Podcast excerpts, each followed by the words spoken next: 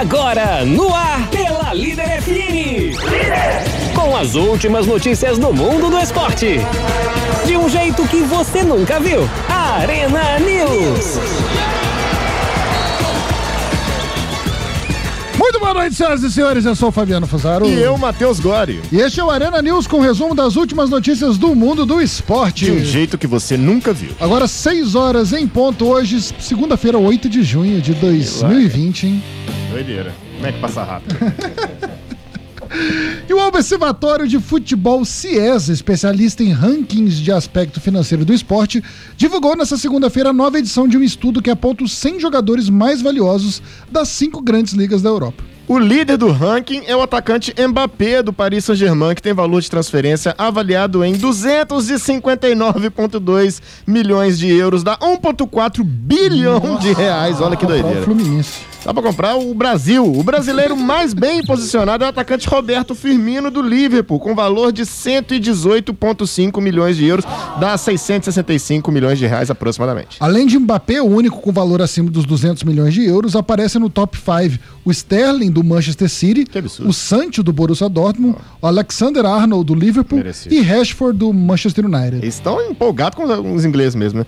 Entre os brasileiros, depois de Firmino, aparece na lista Gap Jesus em 13 terceiro, Richarlison em 26 sexto, Marquinhos, nosso zagueirão, em 32 segundo, Ederson, goleiro, em 33 terceiro, Alisson em 34 quarto, Neymar é apenas o 37 sétimo e vem seguido de Rodrigo em 38 oitavo e Fred Mentira. Ah, mentira, o Fred não tá. Aos 32 anos, Messi, o atual melhor jogador do mundo, aparece apenas na 22 colocação, com valor estimado de 100 milhões de euros. Pobre. Coitadinho. Cristiano Ronaldo, que completou 35 anos em 2020, só é o 70 da lista, Uai. avaliado em 62 milhões de euros, ou cerca de 352 milhões de reais. Abre o olho, Flusão.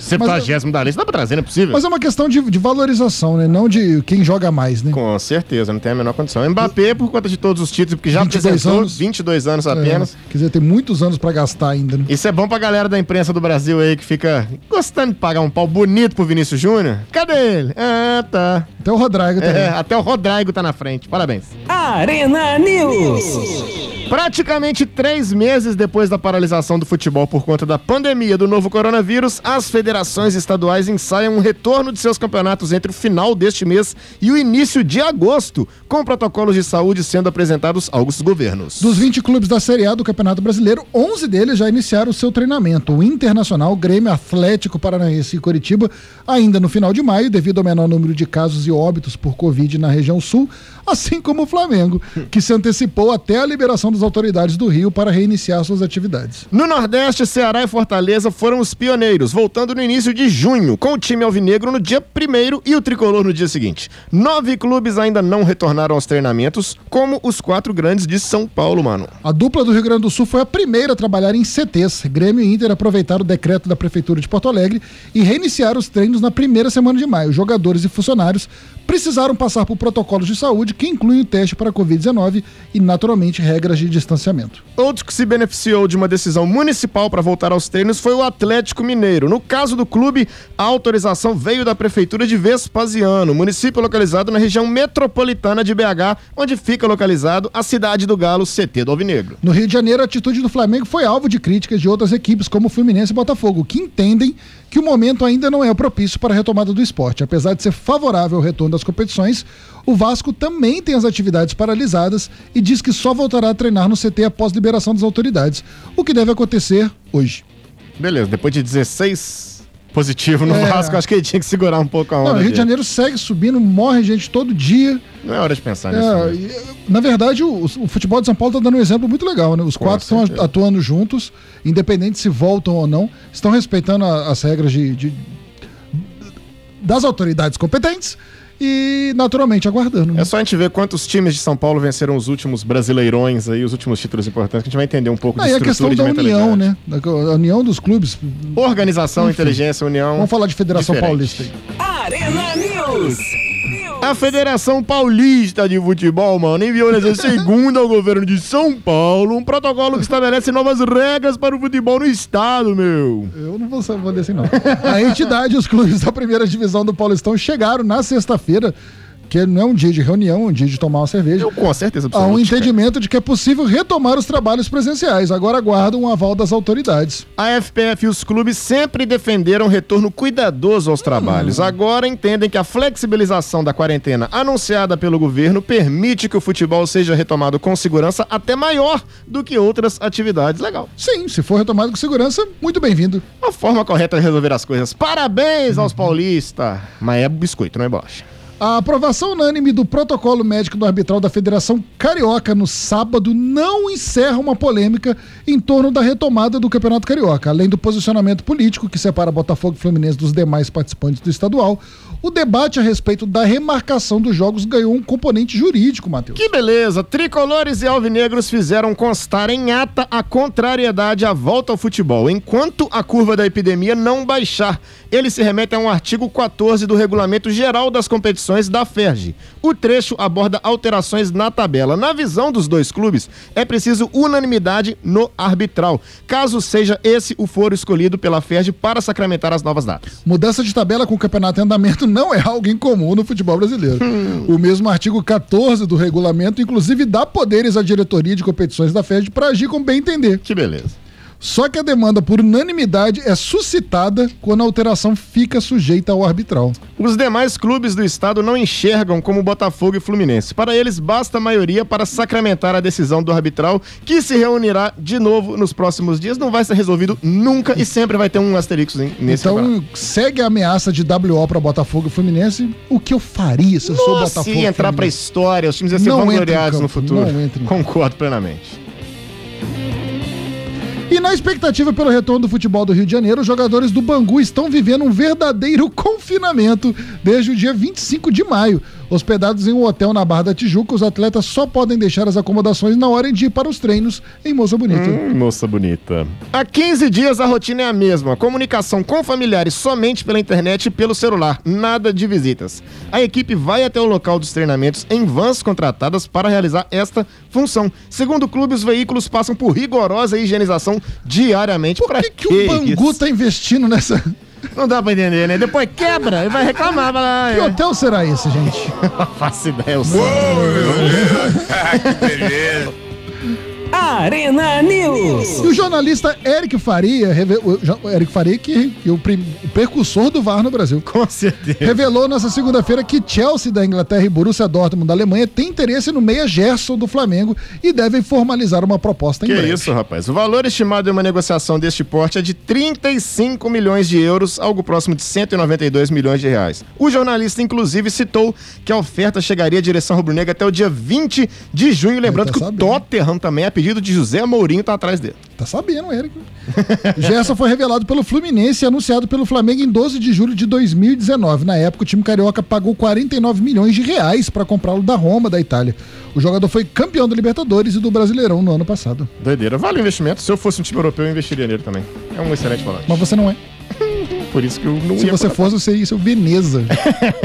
Ele tá mais do que comprovado também que não aguenta o futebol da Europa. Segundo o jornal L'Equipe, o mais importante diário esportivo francês, o Paris Saint-Germain avisou ao zagueiro Thiago Silva que o seu contrato não será renovado. O vínculo do brasileiro que está no Parque de Prince desde 2012, uhum, gostou da pronúncia? Quando foi comprado do Milan, se encerra no próximo dia 30 de junho. Ele deve ser renovado só por alguns meses até a conclusão da UEFA Champions League, mas depois disso o jogador sairá da equipe após oito anos. O Everton da Inglaterra, do técnico Carlos Ancelotti, é um dos interessados no zagueiro de 35 anos. É Carlo, Carlo Ancelotti. Aprende da próxima.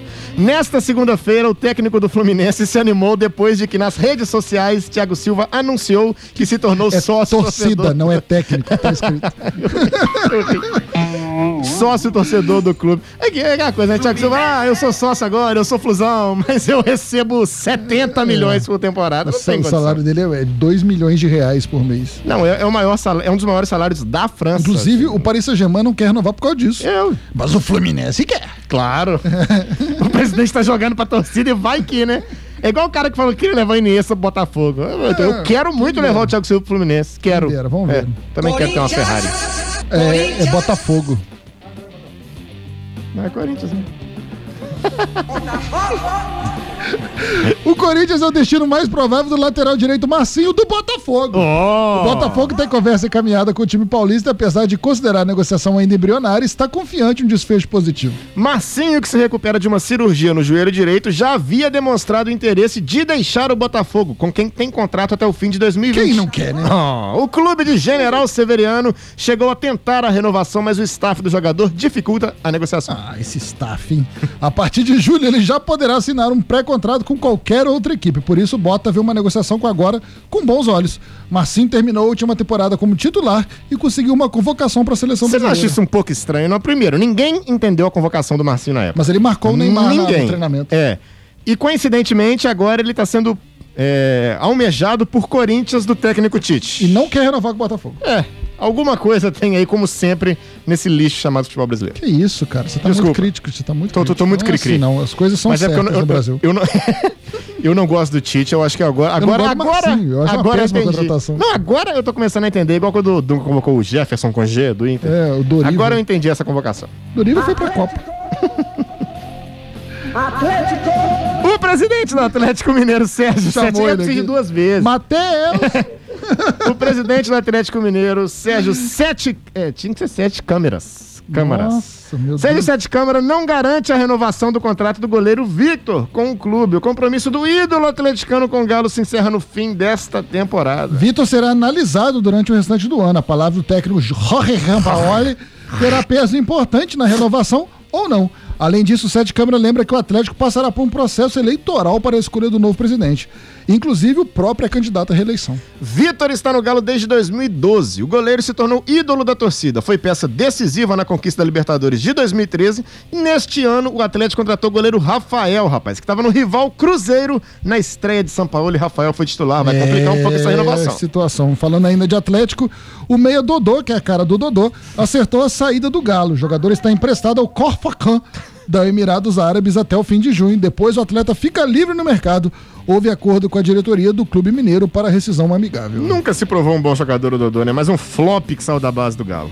Que situação. Arena News. O jornal Olé! Diário esportivo mais popular da Argentina noticiou na edição dessa segunda-feira que dirigentes do Independiente de Avejaneja querem a venda do volante Lucas Romero, ex-cruzeiro. A publicação, no entanto, garante que o jogador deseja permanecer no seu país de origem e, por isso, seu agente não buscaria ofertas para tirá-lo de Avejaneja. Na última semana, a Rádio Itatiaia revelou que o jogador teria ligado para David, novo diretor técnico do Cruzeiro, para conversar sobre a possibilidade de um retorno ao próprio Cruzeiro. Também a rádio, o presidente do clube, Sérgio Rodrigues, admitiu analisar a contratação, mas pregou que a Raposa não tem dinheiro, está quebrada e deve ter cautela durante uma possível negociação. Gosto muito do Lucas Romero, viu? Mas eu, não, eu, eu incluí, não tem dinheiro, está quebrada por minha conta aqui. mas o Romero seria uma boa para qualquer time do Brasil, eu acho. E por que, que o por Independente não é? O Independente é, mas o time da Argentina tá com mais complicado, né? O Lucas Romero foi contratado a peso de ouro pelo Cruzeiro, pegou uma margem de, de salário alta, então deve ter acostumado com o estilo de vida tá pedindo muito. Cara, se eu fosse o pessoal do Flamengo, porque o Romero jogou muito de lateral direito, seria um excelente reserva pro Rafinha, assim, com pé nas costas. Muito bem, senhoras e senhores, eu sou o Fabiano Fusaro, este foi o Arena News. Eu sou o Matheus Gore, estaremos de volta amanhã com o resumo das notícias esportivas desse jeito gostoso que você nunca viu, nem por isso gostou. Muito obrigado a todos. ao Japa também, muito boa noite, até amanhã. Valeu, Japinha. Partiu, bateu, acabou! Acabou! Você ouviu na Líder FM Arena News, o melhor do esporte na Líder FM. Líder!